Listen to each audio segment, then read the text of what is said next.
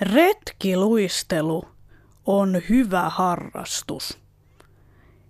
Ihmiset harrastavat retkiluistelua talvella. Retkiluistelija ei käytä tavallisia luistimia.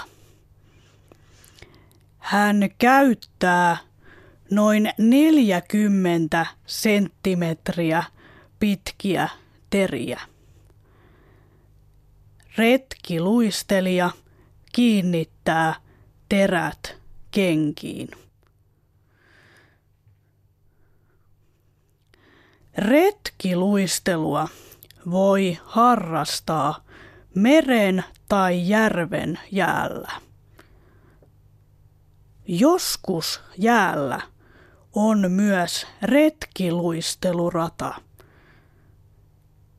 Esimerkiksi Lappeen rannassa on tänä talvena kolme kilometriä pitkä retkiluistelurata Saimaa järven jäällä. On hyvä, että retkiluistelijalla on mukana naskalit eli piikit.